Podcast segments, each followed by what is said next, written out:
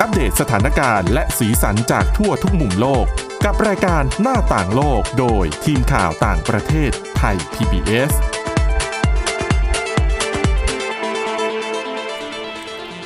สวัสดีค่ะ คุณผู้ฟังคะต้อนรับเข้าสู่รายการหน้าต่างโลกนะคะ วันนี้พบกับเอ่อทีมข่าวต่างประเทศไทย PBS ค่ะ มีดิฉันนะคะ สวรักษ์จากวิวัฒนาคุณและคุณวรดาทองจำนงค่ะ สวัสดีค่ะค่ะอ่า สำหรับเรื่องราวที่เราจะนำมาเสนอในวันนี้นะคะ ก็จะว่าด้วยเรื่องสัญญาณวิกฤตวัยกลางคนนะคะอันนี้เรื่องใกล้ตัวดิฉันหน่อยเลยค่ะรู้สึกอินนำมาเล่าให้คุณผู้ฟังนะคะค่ะเผื่อเป็นประโยชน์ว่ามันมีสัญญาณอะไรบ้างที่บ่งบอกว่าเอ๊ะเราอาจจะเข้าสู่ช่วงวิกฤตวัยกลางคนนะคะจะได้เตรียมตั้งหลักรับมือกันถูกนะคะ แล้วก็จะต่อด้วยเรื่องของผลวิจัยว่าทำไมคนบางคนถึงไม่ชอบทานผักขมๆค่ะ วันนี้คุณมุ้ยเข้าแก้ตัวแล้วว่าค่ะมันอาจจะเกิดจากพันธุกรรมอืมนะคะ แล้วก็รวมถึงเรื่องของธุรกิจ Airbnb ค่ะ มีพระราชวังในอินเดียนะคะ คุณผู้ฟังท่านไหนสนใจว่าเอ๊ะสักครั้งหนึ่งในชีวิต อยากจะลองใช้ชีวิตไปนอนในพระราชวังที่อินเดีย Airbnb Airbnb เปิดให้บริการแล้ว แต่ว่าอยู่ที่ไหน เดี๋ยวรอฟังกันนะคะ เอาละค่ะ เรื่องแรกนะคะ ไปดูเรื่องของวิกฤตวัยกลางคนก่อนนะคะเอ่อภาษาอังกฤษเนี่ยเขาใช้คำว่า midlife crisis ค่ะนะคะคำนี้เนี่ยเป็นคำที่อีเลียชาร์กนะคะเป็นนักจิตเป็นนักจิตวิเคราะห์ชาวแคนาดา เขาเป็นคนที่เรียกว่าอะไรนะ คิดคำนี้ขึ้นมาอืมว่าวิกฤตวัยกลางคน คำนี้นะคะถูกคิดค้นขึ้นมาเมื่อปี 1965 เพื่อที่จะอธิบายถึงวิกฤตหรือว่าปัญหาที่เกิดขึ้นของคนในวัยตั้งแต่ 40-60 ปีค่ะเป็นช่วงที่จู่ๆความคิดความรู้สึกมันก็เปลี่ยนไปแบบฉับพลันนะคะค่ะซึ่งเอาง่ายๆ ในแง่ที่มันเกิดผลเสีย เช่นมันจะทำให้รู้สึกว่า คนที่อยู่ในช่วงอายุ 40-60 ปีเนี่ย บางคนอาจจะมีช่วงหนึ่งที่รู้สึกว่าไม่พอใจกับ ความสำเร็จในหน้าที่การงานของตัวเองแม้ว่าตัวเองประสบความสำเร็จมากนะอืมหน้าที่การงานดีเงินเดือนสูง แต่ก็ยังรู้สึกไม่พอใจอยู่ดีค่ะ หรือบางคนจะมีความรู้สึกว่าห่อเหี่ยว ไม่มีแรงลุกจากเตียง แบบอยากจะอยู่นิ่งอืมๆเขาเรียกว่านอนโง่ๆอยู่กับที่นอน ไม่ต้องค่ะคิดอะไรไม่ต้องทำอะไรนะคะ หรือในอีกกรณีหนึ่งบางคนจู่ๆลึกลุกขึ้นมาทำในสิ่งที่ตัวเอง ไม่เคยทำหรือมันดูเกินตัวอย่างเช่นอยู่ดีๆก็มาลงสมัครวิ่งแข่งมาราธอน หรือสมัครเข้าแข่งขันรายการคนอึดอืมทั้งๆที่ตัวเองเนี่ยไม่ได้เป็นคนที่รักการออกกำลังกายหรือว่าร่างกายเนี่ยไม่ได้พร้อมค่ะคือการแข่งขันอะไรพวกนี้ได้เนี่ยร่าร่างกายคุณต้องแข็งแรงระดับหนึ่งมใช่ไหมอะบางคนจู่ๆก็ไปสมัครเลย แล้วก็ไปลงแข่งเลย หรือบางคนอย่างที่เราเคยเห็น อยู่ดีๆ ก็เอาเงินเก็บทั้งหมด แล้วก็ไปซื้อรถหรูราคาหลายสิบล้าน เพียงเพราะความรู้สึกว่าอยากได้ ค่ะเขาบอกเหล่านี้นะคะ มันคือสัญญาณของวิกฤต วัยกลางคนอ๋อนะคะ ซึ่งล่าสุดค่ะก็มีบริษัทประกันอ่าบริษัทหนึ่งนะคะ ได้ชื่อบูพาเฮลท์คลินิกนะคะเขาไปประมวลข้อมูลนะคะจากผู้ใหญ่ชาวอังกฤษจำนวน 3,000 คนที่อ่าเข้าสู่ช่วงอายุ 40ถึง50 ปี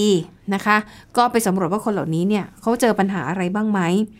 ก็พบว่าคนส่วนมากจะเจอปัญหาแล้วก็จะ มักจะตัดสินใจที่จะเปลี่ยนแปลงตัวเองครั้งใหญ่อืมเช่น อย่างที่ฉันอย่างอย่างที่ดิฉันเล่าไป จู่ๆก็หันไปซื้อรถสปอร์ตคันหนึ่งค่ะเอาเงินเก็บหรือว่าอาจจะไปอ่าเรียกว่าอะไรนะ ไปผ่อนรถค่ะ ซึ่งมันส่งผลกระทบมากนะคะ เพราะว่าเป็นค่าใช้จ่ายที่มีราคาแพง ถ้าคนที่เรียกว่าไม่ได้มีพื้นฐานการวางแผนทางการเงินที่ดีก็อาจจะเจอปัญหา เรื่องการเงินในช่วงอายุเยอะ ๆ ได้นะคะอ่าหรือบางคนเนี่ย อาจจะจู่ๆก็เปลี่ยนตัวเองหันมาดูแลตัวเองดีขึ้นอย่างเช่นอะเลิกสูบบุหรี่อืมเลิกดื่มแอลกอฮอล์หรือไม่ก็เลิกปาร์ตี้ตอนกลางคืนไปเลยนะคะค่ะเขาบอกว่าอันนี้ไม่ใช่เรื่องน่าแปลกเพราะบอกว่าพอคนที่เข้าสู่ช่วงวัยกลางคนมันจะอาจจะมีวิกฤตแบบนี้เกิดขึ้นได้ แต่มันอาจจะเป็นไปในทางที่ดี หรืออาจจะเป็นไปในทางที่สุ่มเสี่ยงค่ะนะคะ ก็ผลการวิจัยนี้นะคะเขาทำเมื่อปีที่แล้วค่ะเขาพบว่าคนอังกฤษเกือบครึ่งหนึ่งมักจะเปลี่ยน หันมารักสุขภาพตัวเองเมื่อเข้าสู่ช่วงอายุ 30 40 หรือ 50 ปีนะคะ อย่างเช่นเอ่อจากที่ทำสังทำการสำรวจมาพบว่าคนจำนวนมากกว่าครึ่งหนึ่งเนี่ยเริ่มงดเครื่องดื่มแอลกอฮอล์ค่ะนะคะ แล้วก็พบว่าผู้หญิงเนี่ยจะเข้าสู่วิกฤตวัยกลางคนเร็วกว่าผู้ชาย โดยเขาบอกว่าผู้ชายเนี่ยมักจะเริ่มเปลี่ยนแปลงตัวเองในวัย 40 ปี แต่ผู้หญิงเนี่ยจะเริ่มเปลี่ยนตั้งแต่วัย 30 ปีอืมนะคะ แต่ก็ถามว่ารู้ได้อย่างไรว่าใครคนหนึ่งเนี่ยเข้าสู่วิกฤตวัยกลางคนแล้ว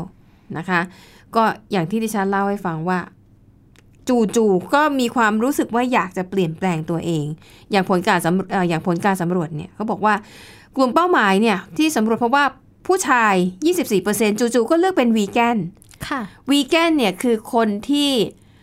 จะทานแต่เฉพาะผัก แล้วก็จะไม่บริโภคอาหารที่ส่งผลกระทบต่อวิถีชีวิตของสัตว์ เช่น นมจะไม่ดื่มนมวัว เพราะว่านมวัวก็ต้องไปรีดมาจากเต้านมวัวใช่ไหมเขาบอกว่าใช่ค่ะเนี่ยมันกระทบต่อวิถีวิถีชีวิตธรรมชาติของวัว มันไม่ต้องมีใครมาดูดนมจากเต้าของมัน นอกจากลูกของมันถูกไหมค่ะ นมเนยพวกนี้ไม่กินอืมน้ำผึ้งก็ถือว่าเป็นรบกวนเพราะว่าต้องไปตีรังผึ้งเพื่อให้ได้พึ่งด้วยเหรอคะ ใช่โอ้ยดิฉันเพิ่งรู้ใช่ จริงๆเคยแอบแบบอยากจะเป็นวีแกนพักหนึ่งแต่ยากก็แต่ก็กินน้ำผึ้งไงไม่ได้ก็เลยเอางั้นไม่ใช่แล้วผิดผิดหลักน้ำผึ้งก็ไม่ได้ผลิตภัณฑ์นมเนยทั้งหลายก็ไม่ได้คุณจะกินไข่มดแดงก็ไม่ได้ค่ะนะคะอะเนี่ย อันนี้คือคนผู้ชาย 24%นะคะที่ทำการสำรวจพบว่าตัวเองเนี่ยจู่ๆก็เปลี่ยนตัวเองมาเป็นพวกที่วีแกนก็คือทานอาหารอย่างที่เล่าไปให้ฟัง นะคะแล้วก็มีผู้ชายอีก 31%เลือกสมัครเข้าร่วมการแข่งขันที่ต้องใช้แรงกายมาก ๆ อย่างเช่นการวิ่งมาราธอนระยะทางไกลๆ หรือว่าการแข่งกีฬาประเภทเกมคนอึด หรือว่าไตรกีฬาที่แบบว่ายน้ำแล้วลุยโคลนแล้วต้องวิ่งมาราธอนอีก คือแบบค่ะสุดโหดอะนะคะ แล้วก็คนที่เปลี่ยนแปลงแบบนี้บอกว่าอยากจะตื่นเต้น อยากจะเจอความท้าทายใหม่ ๆ นะคะ ในขณะที่บางคนบอกว่าที่หันไปทำพวกนี้เพราะว่าอยากให้ตัวเองเออ สุขภาพดีดูหนุ่มขึ้นอืมจะได้เอาใจแฟนสาวที่อายุน้อยกว่าค่ะนะคะ ผู้หญิงก็เช่นเดียวกัน ผู้หญิงเนี่ยเขาบอกว่าส่วนมากผู้หญิงเนี่ยจะคิดเปลี่ยนแปลงตัวเองหลังจากพ้นวันเกิดอ่านะคะผลการสำรวจพบว่า 67%ของผู้หญิงที่ตอบแบบสอบถาม ตัดสินใจเปลี่ยนวิธีการกินของตัวเองเป็นแนวทางที่รักสุขภาพมากขึ้น และผู้หญิง 50% เลือกสมัครสมาชิกยิม หรือว่าจ้างเทรนเนอร์ส่วนตัว เพื่อช่วยควบคุมการออกกำลังกายค่ะนะคะอันนี้ถือว่าเป็นในแง่ที่ดีค่ะนะคะ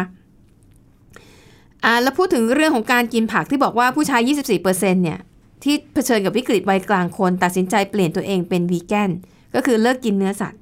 นะคะเขาก็ไปสอบถามว่า เอ๊ะทำไมคุณถึงตัดสินใจเป็นเลิกทานเนื้อสัตว์แล้วหันมาเป็นวีแกนเพราะบอกว่า บางคนบอกว่าผมรู้สึกว่าการทานเนื้อเนี่ยมันไม่ใช่ตัวตนของผมอีกต่อไป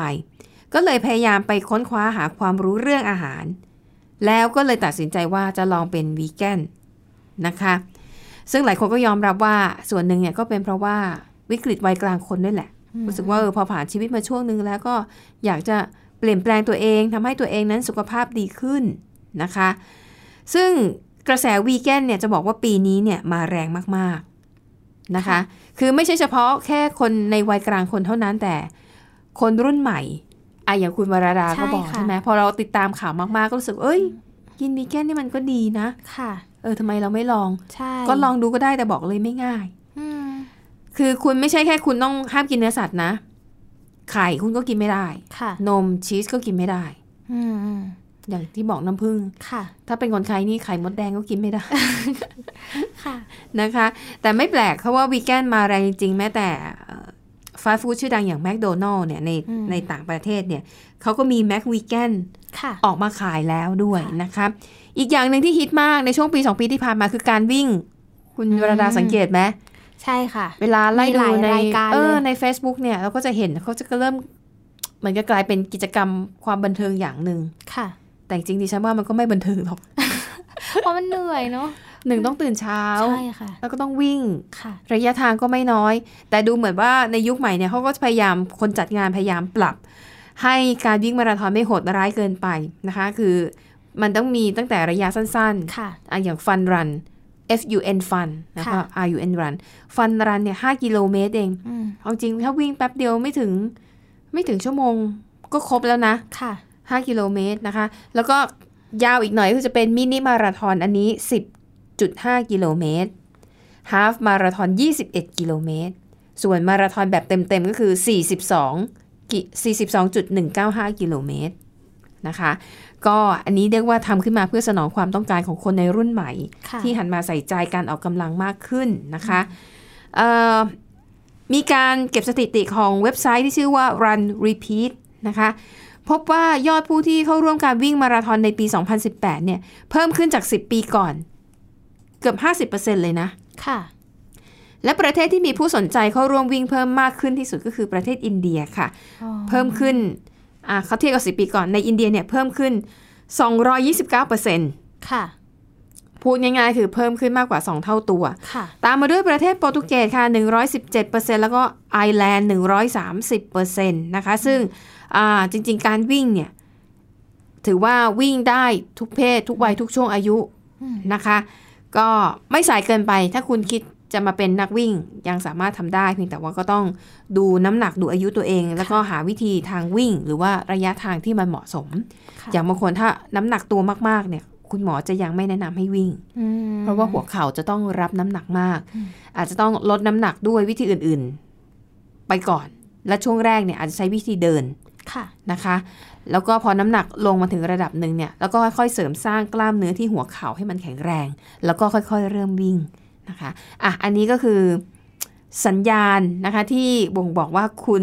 อาจจะเผชิญกับภาวะวิกฤตวัยกลางคน คือบางคนเนี่ยอาจจะไม่รู้ตัวอืมบางคนรู้สึกว่าจู่ๆก็โอ๊ยหมดไฟไม่อยากไปทำงานค่ะ เบื่อเหนื่อย เซ็งไปทุกอย่างกับชีวิตรอบตัว คุณอาจจะ อยู่ในใช่ปัญหาภาวะนี้นี้ค่ะใช่นะคะอะแล้วค่ะก็หวังว่าน่าจะเป็นข้อมูลที่เป็นประโยชน์กับคุณผู้ฟังนะ เดี๋ยวเราพักกันสักครู่ค่ะ ในช่วงหน้าก็ยังมีเรื่องราวที่น่าสนใจอีกมากมาย เดี๋ยวคุณวรดาจะมาเล่าให้ฟัง พักกันก่อนแป๊บหนึ่งค่ะ หน้าต่างโลกโดยทีมข่าวต่างประเทศไทย PBS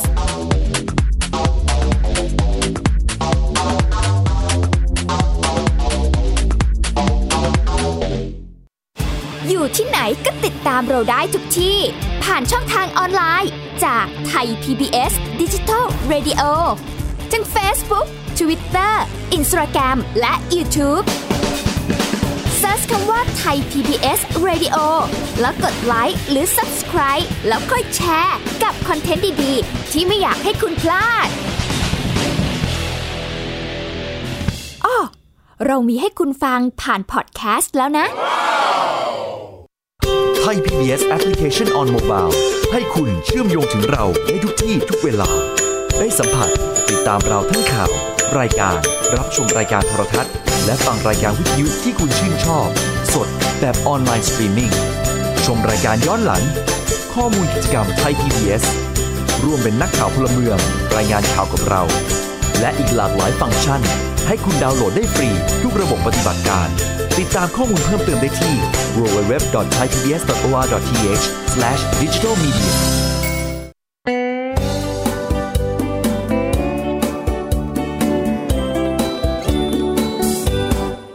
บอกเล่าข่าวสารที่เป็นประโยชน์ เกษตรกรไทยรู้เท่าทัน ตั้งรับปรับตัวกับความ เป็นไป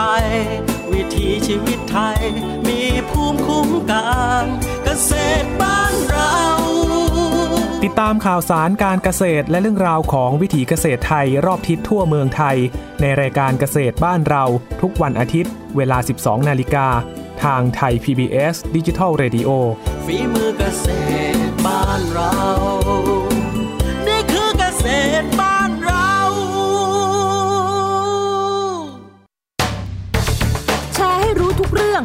เตือนให้รู้ก่อนตกเป็นเหยื่อกับภัยในสังคมที่ต้องผจญในรายการ ผจญภัย ทุกวันอาทิตย์ 12 นาฬิกา 30 นาที ทางไทย PBS Digital Radio ฟังสดหรือย้อนหลังที่แอปพลิเคชันไทย PBS Radio และ w w w thaipbsradio.com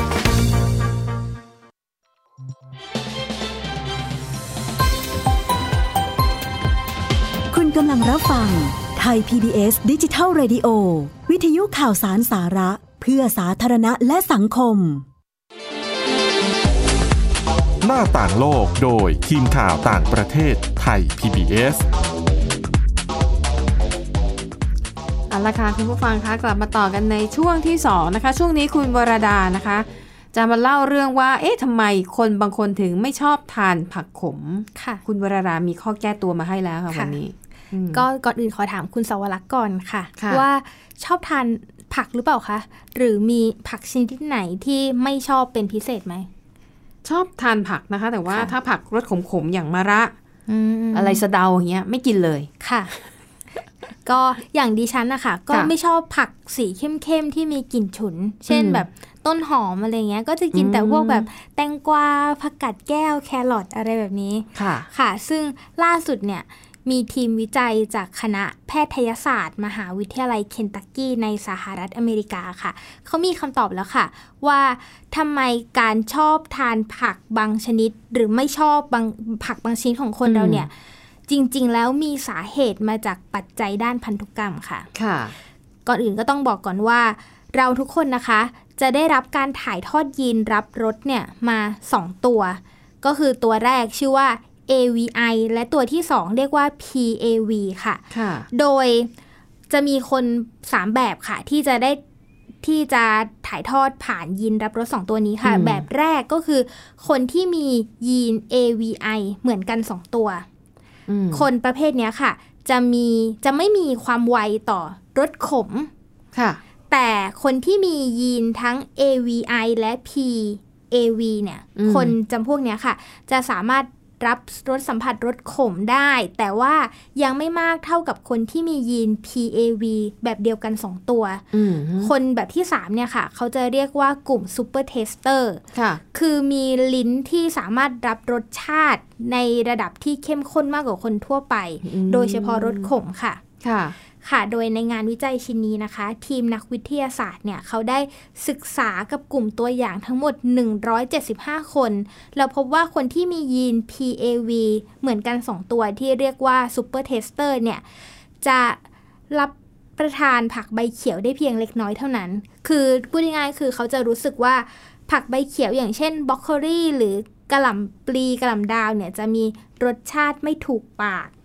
ซึ่งไม่ดีนะคะเพราะว่าผักสีเขียวเนี่ยจะเป็นประเภทของผักที่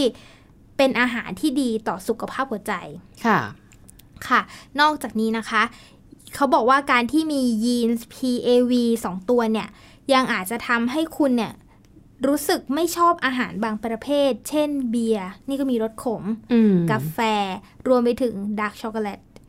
อฟังอย่างนี้ดิฉันรู้สึกว่าดิฉันอาจจะไม่ใช่คนประเภทนี้ เพราะว่าดิถ้าเป็น dark chocolate ดิฉันก็รับประทานได้นะคะ หรือกาแฟหรือเบียร์อืมอืมก็ก็นักวินักวิจัยนะคะ เขาก็ยังระบุเพิ่มเติมว่าถ้าการศึกษาในเชิงวิวัฒนาการเนี่ย เขารู้สึกว่าการที่คนเราเนี่ยมีกะเอ่อ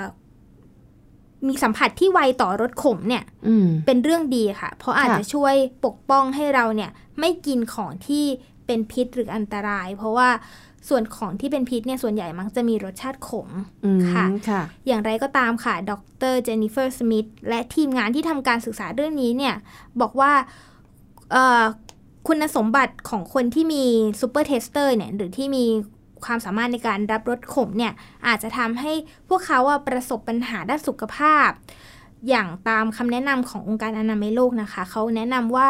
คนเราเนี่ยควรจะรับประทานพืชผักผลไม้ได้วันละ 5 อย่างอย่างละ 80 กิโลกรัมต่อวัน แต่ว่าคนแปดสิบกิโลกรัมต่อแปวันดสิบกรัมต่อวันค่ะ ขอโอเคขอขออภัยค่ะค่ะแปดสิบกรัมต่อวัน ก็ถ้าเกิดสมมุติคนที่เป็น supertaster ค่ะ เขาอาจจะรับประทานไม่ถึงอืมค่ะ ค่ะ ก็สุดท้ายค่ะ ทีมนักวิจัยเขาก็หวังว่าในอนาคตค่ะ เขาจะศึกษาเพิ่มเติมว่าพวกเครื่องเทศต่างๆ เนี่ยจะสามารถช่วยกลบรสขมของผัก และทำให้ผักเนี่ย มีรสชาติที่น่ารับประทานมากขึ้นได้ไหมสำหรับคนที่มีสัมผัสไวต่อรสขมอืมค่ะค่ะอ่าอันนี้ก็อาจจะเป็นสัญญาณอีกอย่างหนึ่งนะ ของคน ถ้าคนใช้ใครที่ชอบทานของขมๆเนี่ยเขาจะชอบแซวกันว่าอะไรเริ่มแก่แล้วเพราะว่ามอะไรเนี้ยอ่าทานของขมชมของเก่าอะเล่าเรื่องเก่าอะไรค่ะประมาณเนี้ยนะคะอะแต่ตอนนี้มีเหตุผลแล้วนะอาจจะสนับสนุนเป็นเราอาจจะเป็นเพราะพันธุกรรมของคุณใช่ค่ะที่ทำให้คุณนั้นรับรส ได้ละเอียดกว่าคนอื่นๆค่ะนะคะเออก็คุณเป็นข้อมูลที่น่าสนใจทีเดียวอะไปต่อที่เรื่องหนึ่งเรื่องของการท่องเที่ยวนะคะ กับธุรกิจห้องพักแบบ BNB ค่ะ ก็ล่าสุดค่ะ ก็พระราชวังแห่งหนึ่งในอินเดียค่ะ เขาได้เข้าสู่ระบบเป็นสมาชิกของ Airbnb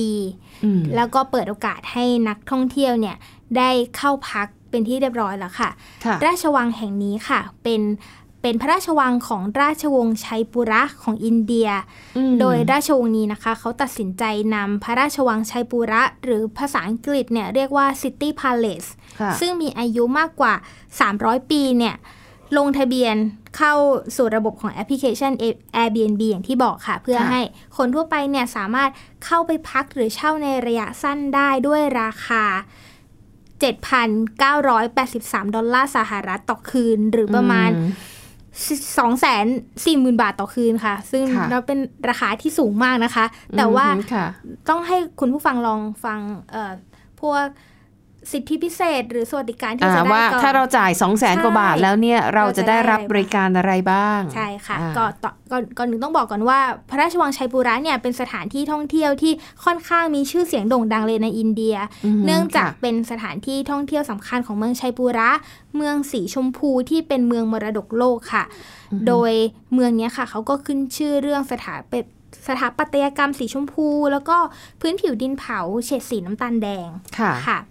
ก็พระราชวังนี้นะคะ ถูกสร้างขึ้นตั้งแต่ปี 1727 ค่ะ ก็โดยราชวงศ์ชัยปุระ โดยปัจจุบันเนี่ยลูกหลานของราชวงศ์นี้เขาก็ยังคงอาศัยอยู่ในวังจนถึงปัจจุบันนะคะ แล้วก็ที่ผ่านมาเนี่ยราชวังแห่งเนี้ยก็เคยได้ต้อนรับแขกคนดังระดับโลกหลายต่อหลายคนแล้วอืไม่ว่าจะเป็นเจ้าหญิงไดอาน่า โอปราห์อ่าวินฟรีย์ค่ะบิลคินตัน แล้วก็แจ็คกี้เคนเนดีค่ะค่ะ ก็กลับมาถึงการให้บริการของโรงแรมนี้ค่ะ ถ้าเราจ่ายไปแล้ว 2 0 0 0 0 0 บาทเนี่ยเราจะได้อะไรค่ะอืมก็คือเมื่อแขกมาถึงสนามบินนะคะ ก็คือจะมีรถมารับพร้อมกับคนขับไปยังพระราชวังค่ะก่อนจะไปพบพ่อบ้านส่วนตัวเพื่อพาเข้าสู่พื้นที่ภายในและค่ะห้องสวีทค่ะ ซึ่งห้องสวีทเนี้ยจะเป็นพื้นที่ส่วนพระองค์ภายในพระราชวังที่ไม่เคยเปิดให้แขก หรือไม่เคยเปิดให้ราชวงศ์ที่จากประเทศอื่นค่ะๆเข้ามาในส่วนนี้เลยค่ะอืมก็แล้วนอกจากนี้นะคะ สิ่งอำนวยความสะดวกก็ยังมีครบครันค่ะ ตั้งแต่ค่ะมีเลาจ์มีห้องครัว ห้องนอน ห้องอาบน้ำอืมรวมถึงมีสระว่ายน้ำในร่ม แล้วก็บริการพ่อบ้านส่วนตัวค่ะนอกจากนี้นะคะ ก็เขายังจะมีบริการรับประทานอาหารแบบดั้งเดิมของรัฐราชสถานอืมค่ะรวมทั้งมีเอิ่ม ระเบียง แล้วก็สวนนกยูงขนาดใหญ่ค่ะ ค่ะ ก็ด้านมหาราชาแพทมานาฟซิงห์นะคะวัย 21 ปี ซึ่งปัจจุบันเนี่ยก็คือเป็น host ของพระราชวังแห่งนี้ค่ะใน Airbnb ค่ะ ก็บอกว่ารู้สึกตื่นเต้นค่ะ แล้วก็ดีใจที่จะได้เปิดให้นักท่องเที่ยวเข้ามาเข้าพักค่ะค่ะโดยเอ่อพระราชวังแห่งนี้นะคะ จะเริ่มเปิดจองห้องพัก ตั้งแต่วันที่ 23 พฤศจิกายนนี้อืมแล้วก็รายได้ที่จะได้จากการเข้าพักเนี่ยทั้งหมดจะถูกบริจาคไปให้มูลนิธิเจ้าหญิงดิยากุมารีค่ะซึ่งเป็นองค์กรไม่แสวงหาผลกำไรที่ทำงานเพื่อพัฒนาและเสริมสร้างชุมชนด้วยอากาศในรัฐราชสถานของอินเดียค่ะ อ๋อ ค่ะ ไหม เออ ฟังดูแล้วก็มีเหตุผลนะที่ ตั้งราคาแพงขนาดนี้ค่ะคือด้วยบริการเท่ากับมีรถรับส่ง ใช่ค่ะ แล้วก็ระดับนี้เนี่ยคุณหาไม่ได้จากโรงแรมไหนๆอีกแล้ว ทั้งในใช่แง่ของค่ะคุณค่าทางปประระวัวัติติศาศาสสตตร์ร์ใช่ไหมแง่ของความรู้สึก แล้วก็เงินเนี่ยเขาก็ยังนำไปสมทบทุนในมูลนิธิอีกด้วยใช่นะคะโอ้ดิฉันว่าถ้าเปิดจองปุ๊บนี่คงต้องคิวยาวแน่นอนค่ะเพราะว่าจองในราคาสองแสนนี้จริงๆเอาไปจัดงานปาร์ตี้ยังได้เลยเนาะค่ะให้คนเข้าไปแบบ สักสิบยี่สิบคนดิฉันว่าไม่น่าจะมีปัญหาค่ะสำหรับผู้ที่มีฐานะนใช่ค่ะสองแสนกว่าบาทต่อคืนกับประสบการณ์ขแล้วนาไหนดจะนี้มีอาหารให้ด้วยนะคะ เป็นเอออาหารแบบดั้งนะเดิม ก็ถือว่าก็ถือว่าคุ้มค่านะน่าค่ะสนใจนะคะเอาละค่ะขอตัวไปเก็บเงินก่อนค่ะเอาละค่ะคุณผู้ฟังแล้วทั้งหมดนี้นะคะ ก็คือเรื่องราวค่ะที่ทีมข่าวต่างประเทศนั้นนำมาเสนอในรายการนะคะ คุณผู้ฟังสามารถติดตามรายการหน้าต่างโลกได้นะคะ ทุกวันจันทร์ถึงวันศุกร์เลยค่ะ ตั้งแต่เที่ยงจนถึงเที่ยงครึ่งนะคะ ติดตามได้ทางเว็บไซต์ค่ะ www.thaipbsradio.com นะคะหรือว่ารับฟังผ่านแอปพลิเคชัน Podcast ก็ได้นะคะ เพียงพิมพ์คำว่าหน้าต่างโลกนะคะ ก็จะได้ติดตามเราทุกที่ทุกเวลาที่คุณสามารถเชื่อมต่ออินเทอร์เน็ตได้สำหรับวันนี้หมดเวลาแล้วค่ะ เราสองคนพร้อมด้วยทีมงานลาไปก่อน ขอบคุณสำหรับการติดตามพบกันใหม่ครั้งหน้า สวัสดีค่ะ สวัสดีค่ะ ติดตามรับฟังรายการย้อนหลังได้ที่เว็บไซต์และแอปพลิเคชันไทย PBS Radio ไทย PBS ดิจิทัล Radio วิทยุข่าวสารสาระ เพื่อสาธารณะและสังคม